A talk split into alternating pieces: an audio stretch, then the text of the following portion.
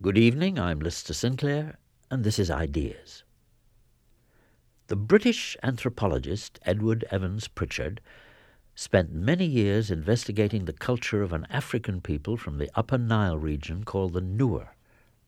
On one occasion, after interviewing some of them about their religious beliefs, he invited them to ask him any questions they might have about his.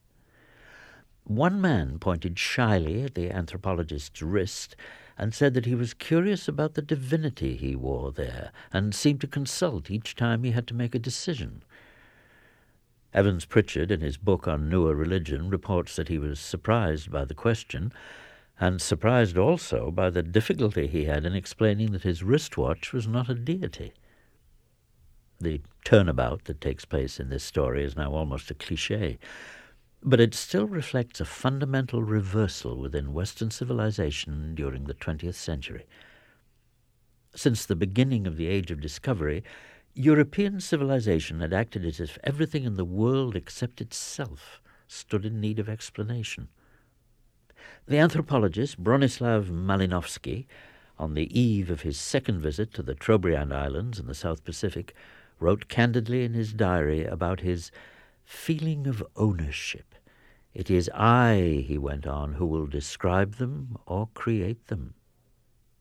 Malinowski's grandiosity is shocking, but it only serves to highlight the collective presumption of Western civilization.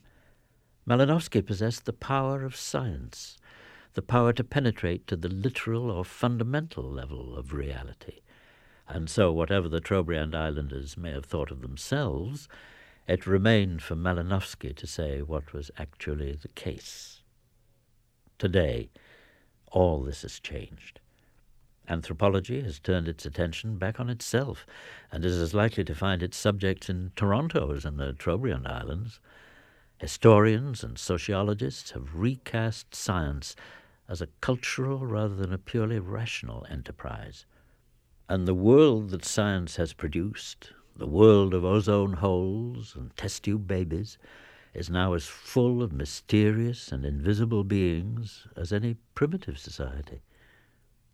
These changes raise the question of how science as a way of thinking is to be understood today.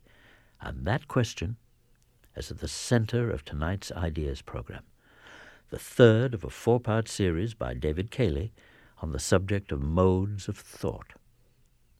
You'll hear from an historian of classical Greek and Chinese science who thinks that science reflects a state of society as much as a state of mind, from a philosopher who wants to reclaim the rational side of science, and from a psychologist who has tried to find out how well her fellow citizens actually reason.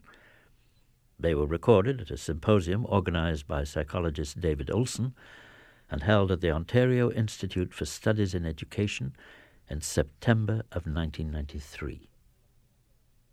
David Cayley. In Moliere's play Le Malade Imaginaire, there's a scene which portrays a doctoral examination at a medieval university. The examiners ask the candidate why opium puts people to sleep. Because, learned doctors, the candidate replies triumphantly, it contains a dormitive principle it was in a similar vein of empty explanation that science was once attributed to a scientific mentality, or primitive thought to a primitive mentality. One of the ancestors of this approach was the French sociologist Lucien Levy-Bruhl. In his notebooks, for example, he considers a case reported from French Guinea in which it was claimed that a child had been kidnapped and eaten by witches, even though the body had been exhumed and shown to be intact. It must be, Levy-Bruhl reasoned, that the incompatibility of these facts is not flagrant for them as it is for us. The modern mind, he goes on to say, works literally, basing itself on sense experience and using words in a positive, unambiguous way. The primitive mind participates uncritically in the world, unable to distinguish between literal facts and imagined meanings, unaware of contradictions. Levy-Bruhl modified his ideas towards the end of his life, but his notion of primitive mentality remained influential until quite recently.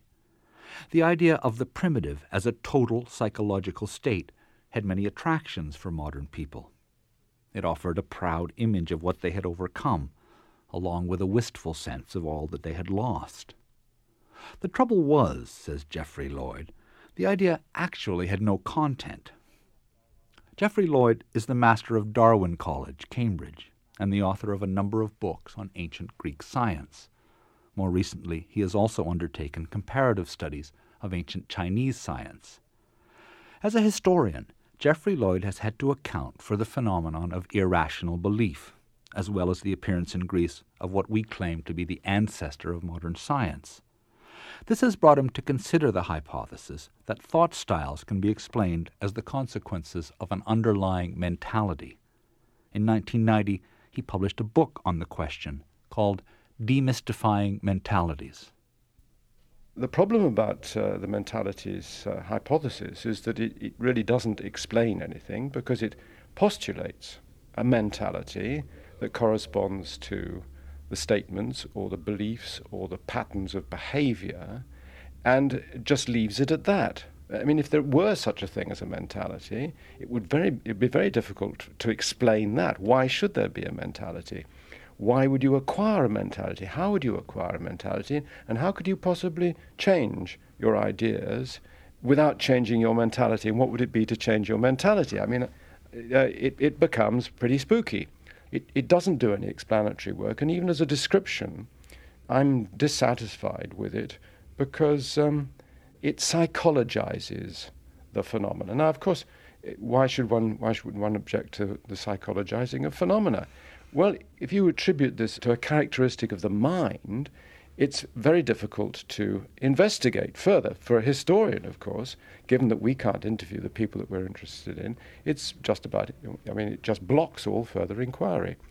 So it's a question of finding another way of dealing with the phenomena. And the, the way that I prefer is to talk in terms of the context of communicative exchange, because I see as an important factor in, for example, in Greek science, and I would say that it's also important in the Renaissance, and for many of the contexts that the anthropologists are dealing with, the context of the exchange makes a very considerable difference. You will answer a question differently depending upon how you interpret the situation you're in. If you're in a mythical, ritual, religious situation, you will say things and do things that you wouldn't you wouldn't do outside that. When you're on a hunting party, when you're doing the ritual performance before you decide where to, where to hunt, you will do certain things. But when you're actually hunting, maybe your behavior, maybe your statements will be different. So that the context of exchange will make a big difference to the, to the content of, um, of the communication. So, what I was looking for as an alternative to the mentalities talk uh, in, in, in, instead of postulating a, an ancient Greek mentality, I was looking for those uh, contexts of uh, exchange that made a difference to the way in which Greek thought developed. Relating Greek science to the social and political background from which it emerged meant challenging certain of the stereotypes of classical antiquity. Ancient Greece had been treated as the dream time of the modern West the place where people first emerged into the clear light of reason. And this image had domesticated it and made ancient Greece seem more familiar than perhaps it really was. Lloyd's studies led him to see his subject as more foreign and more diverse, and to relate the origins of science more to the political culture than to any unique or original mentality. When people talk about the uniqueness of Greek science, uh, what they have tended to want to do in the past is to find, find some kind of foundation to modern science as they construe it. That was the way in which, well, that was the way in which I was originally taught about Greek philosophy. The Greeks were marvelous, almost like us, weren't they? So they must be marvelous, uh, because they invented all these these uh, marvelous uh, tools of thought, including philosophy and science. And what a breath of fresh air the Greeks were. Now, that, of course, just simply doesn't do justice to the complexity of the phenomena. Dodds's book, The Greeks and the Irrational, was a very important turning point in the study of the ancient world because it put the focus on all sorts of otherwise or other understudied aspects of Greek life and culture. And it's not just that they exist in the domain of, let's say, tragedy or in religion, they also exist bang in the heart of what we would uh, sometimes want to refer to as their science. I mean, when you look at Greek medicine, you find it's an extremely complex, heterogeneous phenomena where there's competition between temple medicine, people referring to the gods causing diseases and curing them, on the one hand, rationalist medicine, folk medicine. They, they, now, they're all in competition with one another, and it's the context of that competition that are important. Competition in ancient Greece meant a public contest of ideas. And it was through such contests that Geoffrey Lloyd thinks that Greek science acquired its distinctive characteristics. Greek science, for example, was speculative rather than practical. The proof of theories was their theoretical consistency, not their agreement with observations. The emphasis was always on finding the fundamental principles that could settle a question. Exactly the characteristics, Lloyd thinks, of Greek political culture when you're trying to propose a physical theory, uh, as a Greek master of truth, you're conscious that you will be challenged. You don't really think that you're going to get away with it. So you expect to, to have to justify. Now, that relates to precisely the same characteristics that you can find in Greek politics. Why should it be democracy that's the best constitution? Why not oligarchy? Why not monarchy? So then you have to give an account. Logon didonai, as they said in legal battles. You had to justify your case. Another f- very important point about Greek society is that Greek citizens, that's to say, male adults uh, who had citizen status in the city states, had far greater experience of politics than, than you or I have, because it's participatory rather than representative democracy. They're in there, in the assembly, taking votes on the constitution, whether to go to war, and when they, and if they decided to go to war, they had to fight it. It wasn't just a question of sending off our dear lads to the Gulf War or, or whatever it might be, because the citizens themselves were the army. So their experience of um, the debates uh, in the assemblies and the law courts was very direct. And when, given that they constituted the audience of the public lectures of these masters of truth, very, very small scale societies. The population of Athens was, was tiny compared with, with, with modern cities. So that's why I think that the social and political background of, of Greek life is a, a, fundamental influence on the nature of the science and the politics that they, uh, the science and the philosophy that they produce. Geoffrey Lloyd's sense of the importance of social context in shaping styles of thought has been reinforced by his comparative studies of ancient Chinese science. Ancient Greek science was concerned with foundations and with specifying the elements of which nature is composed. Ancient Chinese science, by way of contrast, produced very notable discoveries and inventions gunpowder, printing with movable types, navigational use of the compass, but it shared none of the Greek concern with the ultimate constituents of nature. The Chinese have attributed to them an element theory, and it just isn't an element theory. Uh, the, the, the, expression in, in China is wuxing, which means the five phases, and those are processes. They're not elements. There's a fundamental difference between the Greek way of talking about the fundamental constituents of material objects. They are uh, stable, they have to have certain characteristics. They may interact with one another, but Earth as Earth you can define Earth as having certain properties, and you know what you're talking about, and that is a stable, that's a substance. Now, the Chinese actually don't have, Earth isn't one of the five phases, but take wood, mu. That's not the, the object we, it's not just the object that we make furniture out of. Wu relates to the, the growing qualities of things, and it's each of the five items is in process of transformation according to different cycles. So this is a process oriented notion. There's nothing foundational about it. It isn't as if this provides stable structures from which everything else can be derived. Greek element theory is then deployed. If you have your elements, if you've got your elements clear, then you make the, you, you have a theory of compounds, you have a theory of change, and you have something that uh, looks very much like um, chemistry, although although it isn't chemistry. And that's a foundational matter. The elements are the foundations of physics. And uh, when challenged, as, because there was not just one element theory in Greece. There were hundreds of them. Uh, when they were challenged, uh, the people who'd proposed them tried to justify them, tried to give an account, a justificatory account, of why it must be the case that it's earth, air, fire, and water, or why it must be the case that it's atoms and the void. With argument, you see. Going back to some foundational principle that won't necessarily be accepted, but that you, you stake out as the proper principle from which the subject can be derived. The requirement that one stake out principles explains to Geoffrey Lloyd why many of the distinctions on which Greek science was founded have a polemical dimension. Herodotus opposes myth to history in order to show that his stories are true, while earlier accounts are fanciful the word magic was applied to opponents with the same rhetorical intention as was the term myth, often by Hippocratic physicians whose methods were more dangerous than those of the traditional healers they were trying to discredit. Even Aristotle's famous distinction between the literal and the metaphorical, Lloyd says, was not, these are Lloyd's words, an innocent, neutral piece of logical analysis, but a weapon forged to defend a territory, repel boarders, put down rivals. Again, he finds the distinction absent in China. The classical Chinese don't have any dichotomy that corresponds to the literal and the metaphorical. If you ask the uh, Chinese what uh, um, the word for metaphor is, they will say that that's Yu Yan, and they, they will cite a text, uh, the 33rd chapter of Zhuangzi, that uh, refers to literally its lodge words.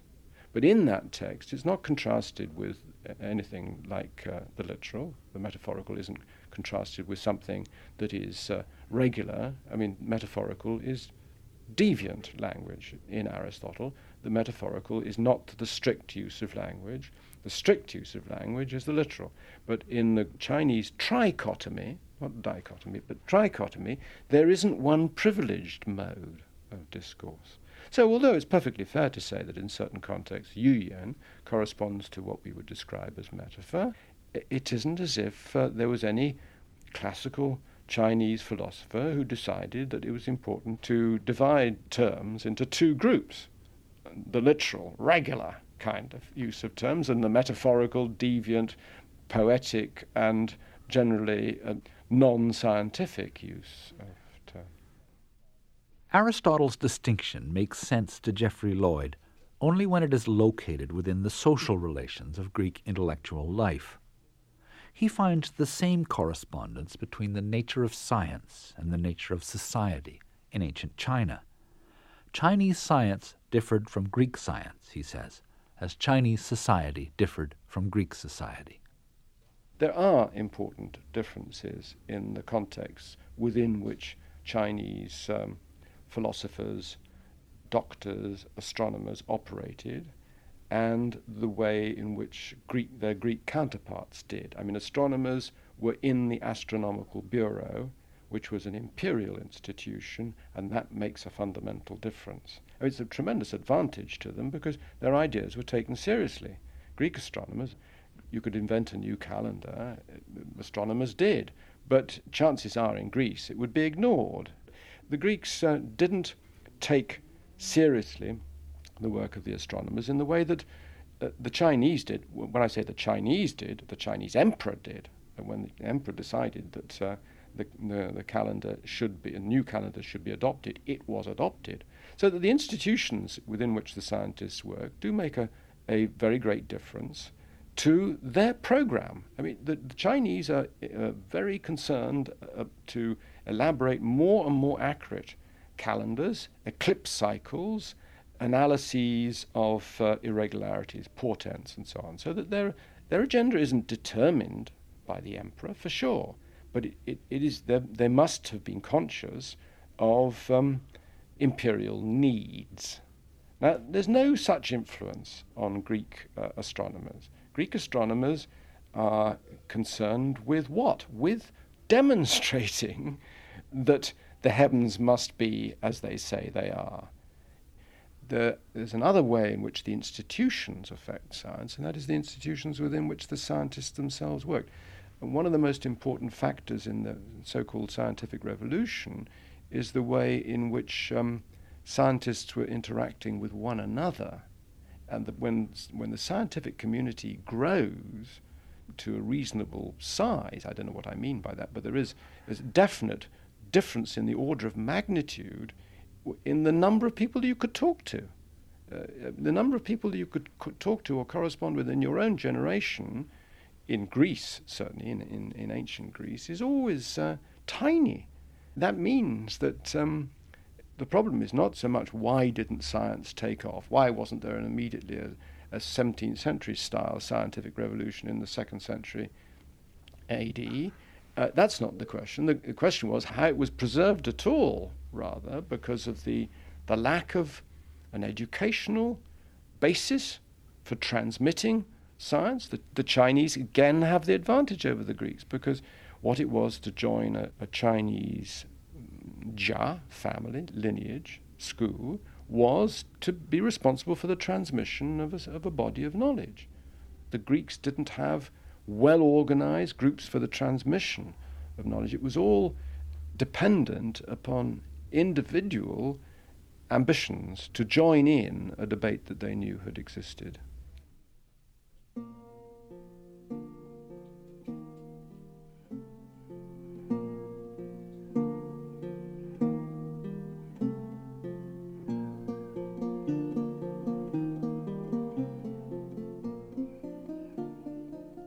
Geoffrey Lloyd's studies of ancient Greece and China emphasize how deeply science is embedded in a particular society with its particular weave of customs and institutions.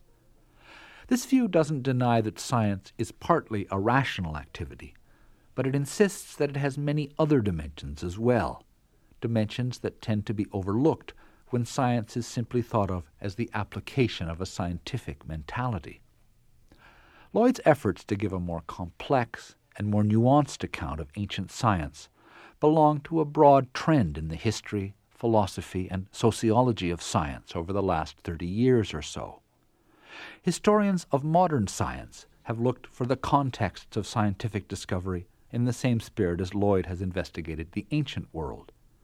They have argued, for example, that the foundations of knowledge are also the foundations of social order they have said that science constructs nature rather than simply uncovering it. And they have suggested that scientific theories only make sense inside an intricate scaffolding of assumptions and techniques. But what has tended to be forgotten in this account, says Paul Thagard, is what was once at the center of any account of science rationality. Paul Thagard is the author of Conceptual Revolutions, a study published in 1992 of how ideas change in science, and a professor at the University of Waterloo with cross appointments in philosophy, psychology, and computer science. Some of the first cracks in the idea that science is a purely rational activity, he says, appeared in 1962. That was the year in which Thomas Kuhn published The Structure of Scientific Revolutions, the book that put the previously obscure word paradigm into wide circulation. Thomas Kuhn gave it a very different meaning from what it had before. A paradigm is simply an example of, of something, a very good example of a particular case. What Kuhn did was to take it from that meaning based on an example and give it about uh, 20 additional meanings. And Kuhn, in fact, said uh, that one of the reasons it was so influential is that, in fact, it had all those different meanings, and so people could take it and put it to use to what they want. But one of the kinds of meanings that he attached to it was to take it beyond the example and use it really to mean something as big as an entire worldview. So your whole conceptual system can be your paradigm as well as the particular examples that go to make that up how did he alter the understanding that had prevailed of how science changes? Well, Kuhn wrote The Structure of Scientific Revolutions in 1962. The prevailing view of how science worked was extraordinarily different from where it is today. The dominant school in philosophy was the logical positivists, and in their view, the structure of science was essentially as a bunch of propositions, sentences arranged in logical order and the way in which you evaluated them was by doing logical deductions and making predictions and seeing whether those predictions are carried out by the observations that you make through your experiments and observations. So they had a very narrow view of the way science worked. First of all, a scientific theory is just a simple set of logical sentences. And secondly, testing is a relatively straightforward matter of comparing the sentences against what you observe, uh, the, the consequences of the sentences against what you observe. When Kuhn came along, he said, wait, this is much more complicated than that.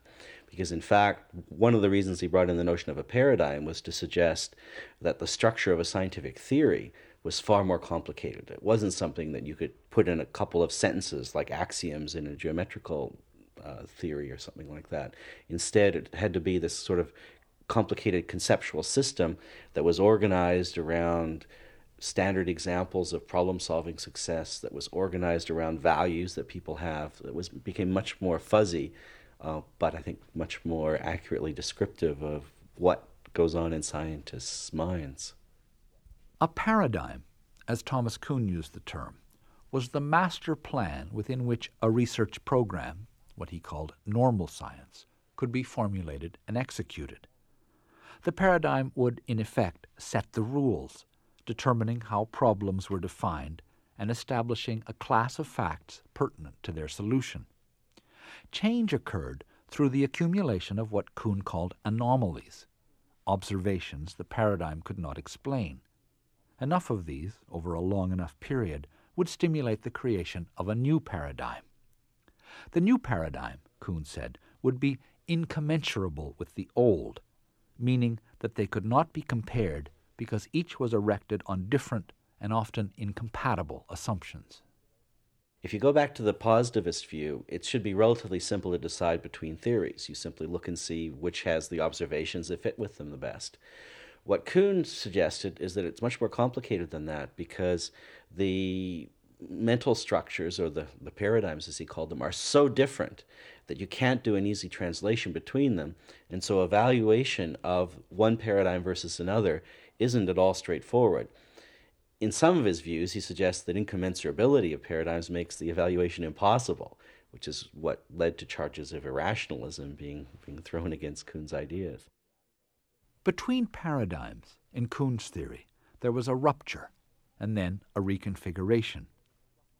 Paul Thagard didn't believe that the process of change in science was as discontinuous as this seemed to imply. So he developed a model of conceptual change which showed how rational comparison between paradigms, though not a simple matter, was possible. After Kuhn's book came out, suddenly everything was a revolution. When I did my study of scientific revolutions in my book Conceptual Revolutions, I decided to focus much more narrowly on six or seven cases that do recognizably involve major shifts in views. There were things like the triumph of the Copernican system of astronomy over Ptolemy. Uh, the case of Darwin's views came in about evolution, supplanting creationist views of how species had come to be. So these were literally the main cases. So I don't think there are a lot of scientific revolutions, um, but there have been some extremely important ones. And what they all have in common is that one well established theory that was established because it had enormous explanatory power was replaced by another that had even greater explanatory power. And in all these cases, the switch from one to the other was very difficult because appreciation of the explanatory power of the new theory required people to adopt a new conceptual scheme. This is where my views are similar to Kuhn's and talking about there being different paradigms. What I tried to do in each case, though, was to spell out what the conceptual scheme amounted to, to say what the concepts were, for example, of a creationist view before Darwin's theory of evolution came along, and to see what kinds of shifts had to take place for the old theory to be replaced by the other. So it wasn't just a matter of doing some more experiments to show that the new theory was better. It wasn't just a matter of taking a bunch of propositions and showing that one had more explanatory power than the other. It was also a matter of a whole new generation of people having to acquire a new conceptual scheme, a whole organized set of concepts before they could even appreciate what the explanatory power is of the of the new theory. So this is why rationality isn't simple because it is a matter of building up entirely new conceptual structures. But if you can do that, as in fact people in the history of science have usually managed to do over a period of years, then it becomes possible for people in general to see that the new conceptual scheme has real advantages over the previous one. An example which illustrates all aspects of Paul Thagard's account of conceptual change is the revolution associated with the work of Charles Darwin. Darwin's theory accounted for observations that the doctrine of creation could not explain, but it did so by fundamentally altering the way in which nature was classified. Go back to 1840. In 1840, if you wanted to know, if you asked people why are there different species, why are there dogs and cats and elephants and so on, the answer would be quite simple. God created them. They were part of God's design. Darwin, around that time, around 1840s, started to think that no, it wasn't as simple as that. It looked to him when he saw the different species of tortoises in the Galapagos Islands, and he saw the different finches there, that it seemed as if there'd been an evolution. So he developed a new explanatory framework that said that you've got variation among animals. Because of variation, you've got different kinds of properties turning up in different animals. You've got a struggle for existence that occurs because they're competing for various kinds of resources. And out of that struggle for existence comes the natural selection, which leads over time, over large periods of time, for new species to evolve. What is changed? and how is it changed between the two views? Several things have changed. Some of it is just a matter of, of sentences, of beliefs. The beliefs have changed, so now obviously you believe the hypothesis that species evolved rather than that they were created by God. But what's also changed is conceptual structure, because one of the major shifts that was involved in becoming a Darwinian was reclassifying human beings. Because in the creationist point of view humans are special. They were created specially by god and you could talk about people and animals. The animals were really a whole different branch of the tree from a creationist perspective.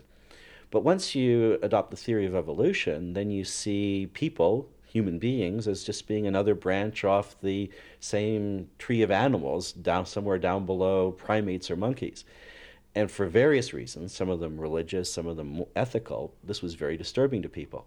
Alfred Wallace, who was Darwin's co-inventor of the theory of evolution, never could have, could apply it to humans.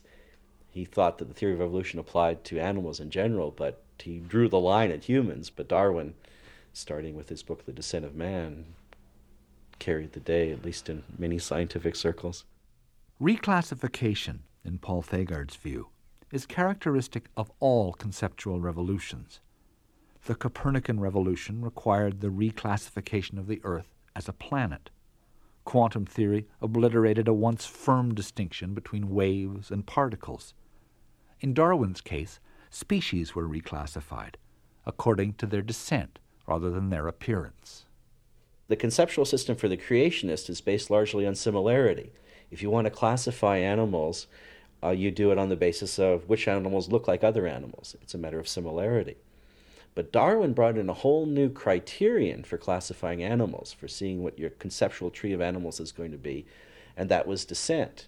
So, two animals are similar for Darwin, not just on the basis of whether they look alike, whether their organs are similar, but on the basis of whether they evolved from a common ancestor. So, he changed the whole way in which you can classify animals, as well as uh, as well as changing beliefs about how they came about. So that's how I see the Darwinian revolution is evolving not only belief change, where you reject some old beliefs and accept new ones, but where you see conceptual restructuring taking place, where the kind relations that tie together our concepts have to be replaced. This replacement, Paul Thagard believes, often takes place surprisingly quickly. In 1970, in the second edition of The Structure of Scientific Revolutions, Thomas Kuhn suggested that a new paradigm finally triumphs only when its opponents die. Paul Thagard doesn't argue that conceptual change is easy or instantaneous, but he can point to numerous cases in which scientists have adopted ideas which they at first doubted or opposed in most of the scientific revolutions I've looked at, over a period of five or 10 or 20 years, you find most of the scientific community making the shift. So it takes a while to build up the conceptual system, but once you do that, you can see that the new theory does, in fact, have greater explanatory coherence. What that amounts to is, first of all, that it explains more. There are puzzling things about uh, species, such as why in certain geographical locations you've got a bunch that are similar to each other. The creationism had nothing to say about it. It could just say, well, that's what God designed. But once you had the theory of evolution and once you had natural selection, there were all sorts of things about the distribution of species and the nature of species that you could start to explain. So this is basically a view of, of progress, of moving to ever greater explanatory coherence.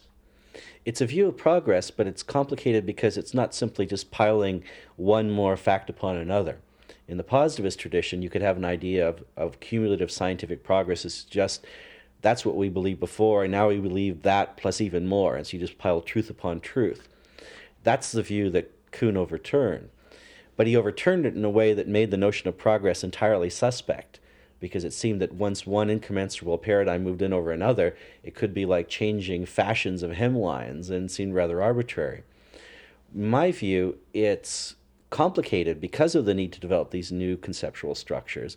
But once you've done that, it's possible to see that the overall explanatory coherence of the new theory is, in fact, objectively greater than the previous one. To compare the explanatory coherence of theories, Paul Thagard uses a computer model.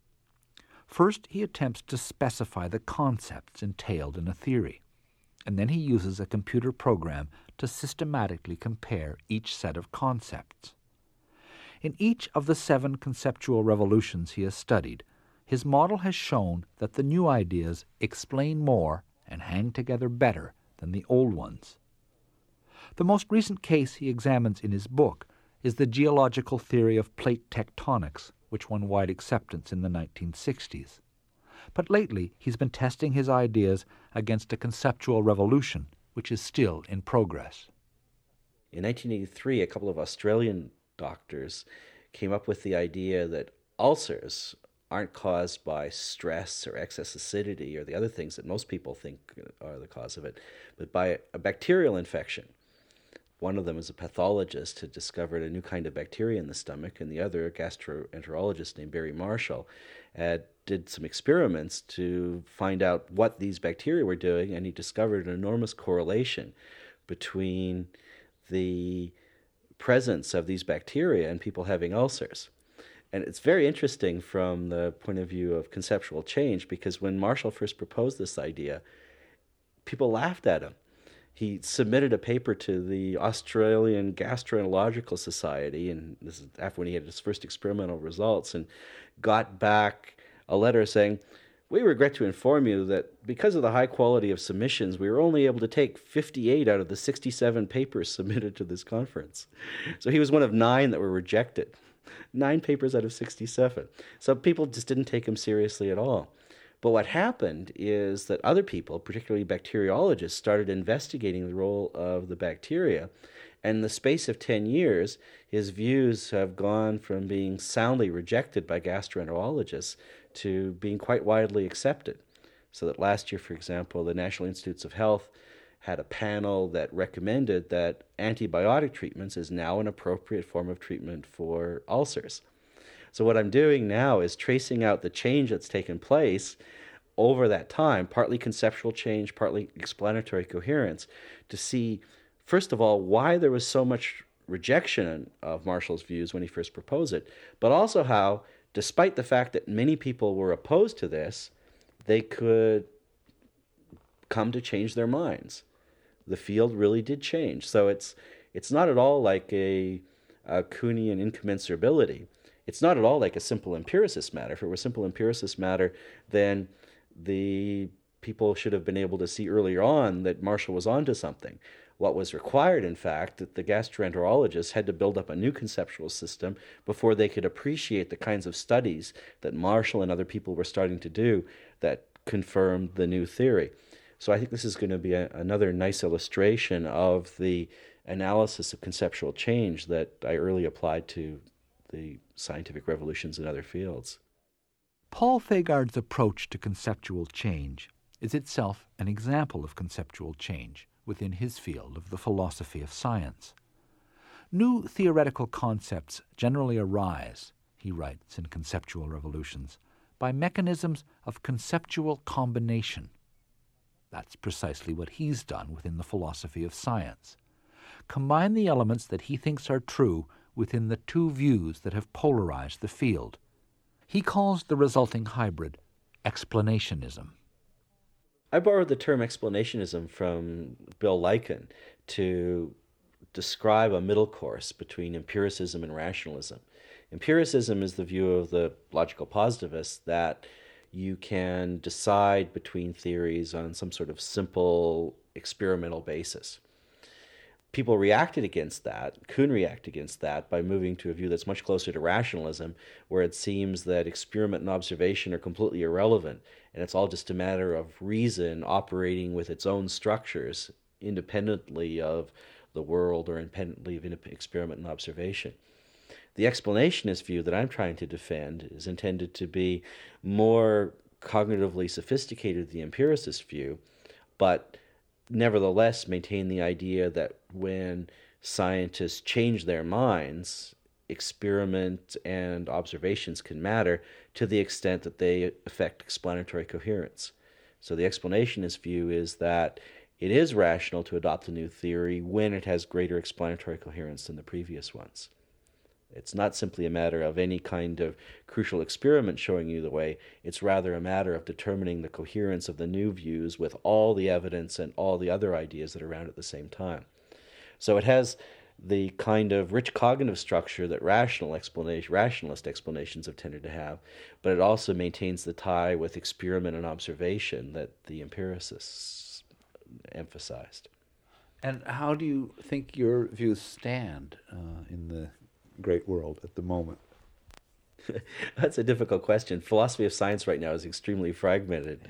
There are lots of different views. You can't point to any kind of orthodoxy in the field right now.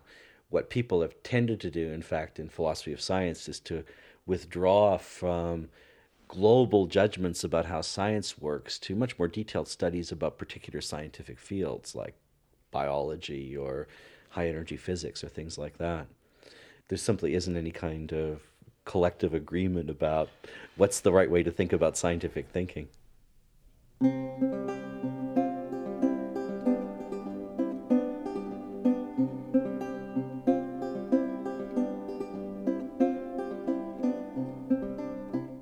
Conceptual change in science, according to Paul Thagard, is ultimately governed by rational criteria.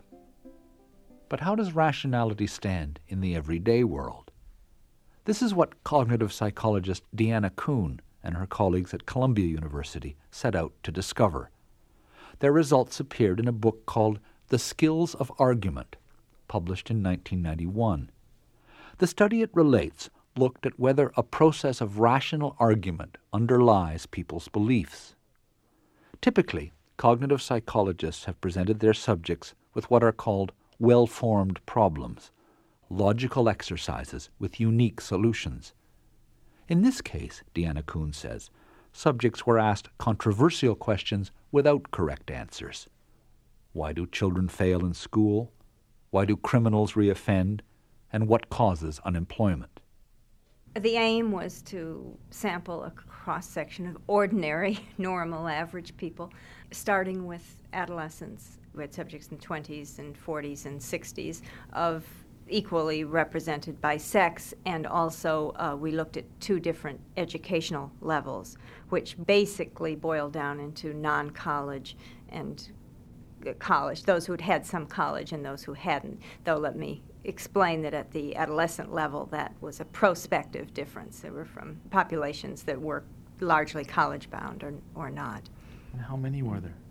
Well, 160 in all. It boils down to about 40 in each age group. But I also, uh, let me mention a, the most interesting group in many ways were the, we, we had a smaller group of experts that we so so defined that we wanted to compare then to the the ordinary unselected subjects. And we had three kinds of experts.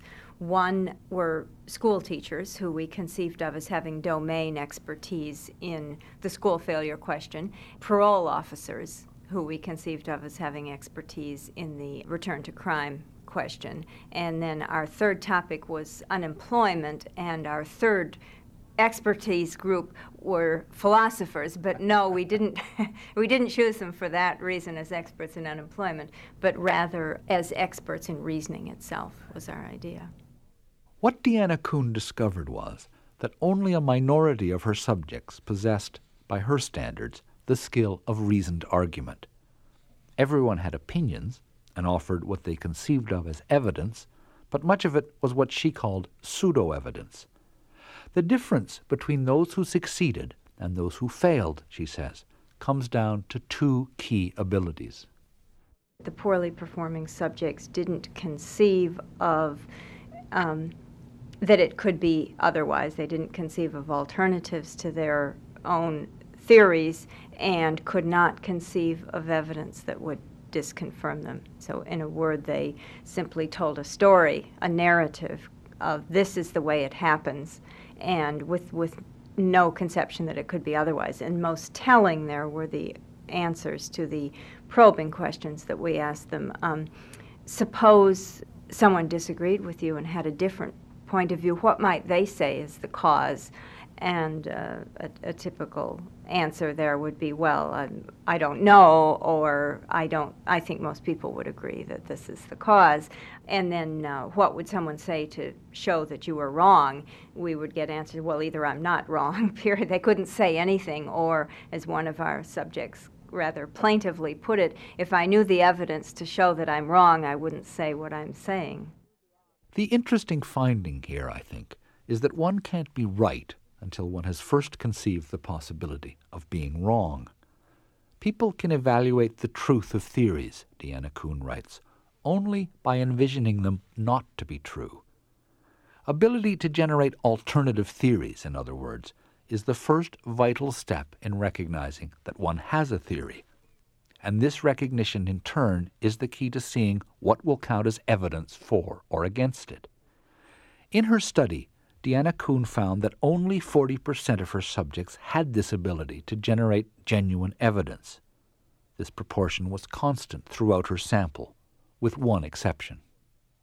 Education was the one subject factor that did make a difference with the educated group uh, uh, showing better performance. Age group made no difference. They were roughly equivalent across our age groups and across sex. So some of those stereotypes of uh, sex related reasoning skill received no support. And the other interesting result I uh, should mention, since I described the experts, is that um, there was no advantage of uh, domain expertise, that the school teachers reasoned no better or worse about the school. They had a lot more knowledge, a lot more content that they could refer to, but the quality of reasoning was no better for the, the crime topic and the school topic, which was an interesting result because all of this work you see is premised on the idea that um, uh, that we're really able to separate the strategies, the skills from the content of what's being reasoned about.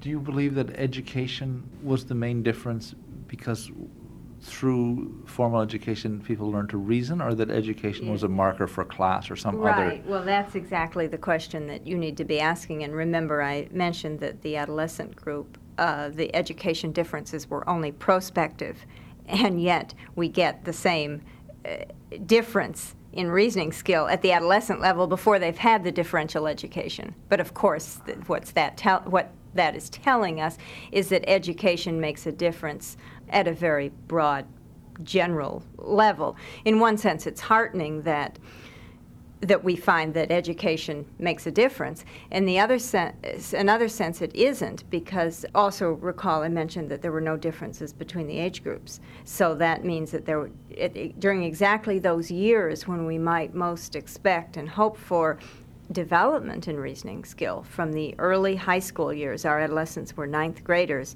to the early 20s, which the age of our young adult group, uh, we see no overall improvement. It was your supposition that seeing that you might be wrong is the key thing in your view. Two things that there are is an alternative theory to see one's own theory in a framework of alternatives and to recognize the possibility just of evidence that could disconfirm it. And both of those things I would put together under the rubric of being able to distance oneself enough from one's own thinking to one's own thought, treated as an object of cognition to a sufficient extent to recognize that it could be wrong. So, to evaluate it as an object of cognition, and that means, in effect, thinking about one's own thought, or what we call metacognition, being reflective about one's own thought. Or another way of putting this is to think about one's theories rather than simply with them. Everybody thinks with their theories in the sense of using those theories as organizing devices for understanding the world, but most people do so at an implicit level that they're not conscious of and what the education process needs to do is to make that that process reflective and conscious of thinking about your theories and to do that you if one does that you need to recognize that they're recognize them in a framework of alternatives and recognize uh, that they could that they could be wrong and how do you suppose that the ability to think about thinking to have Develops? this level Yes, how does how, it develop? How does it develop? Uh, through exercise, we think, and that, that schools don't offer a lot of opportunities for this to happen.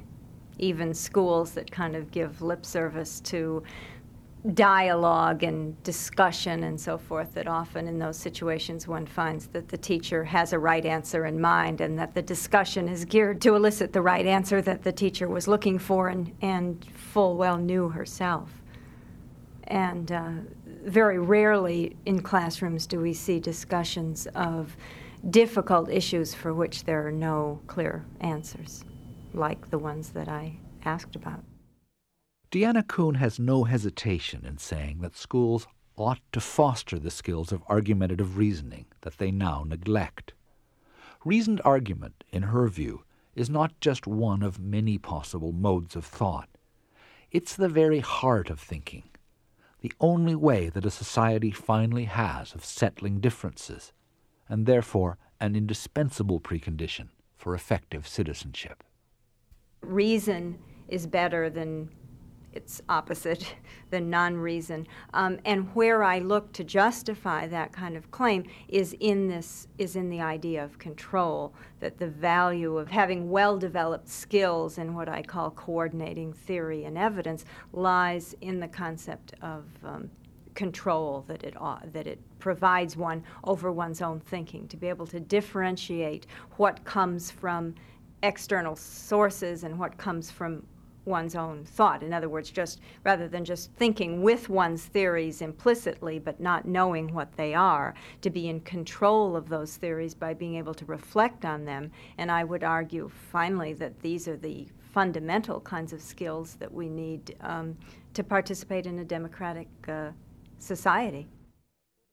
On Ideas Tonight, you've heard the third part of our four part series on modes of thought by David Cayley. Production assistants for tonight's program Gail Brownell and Liz Nodge.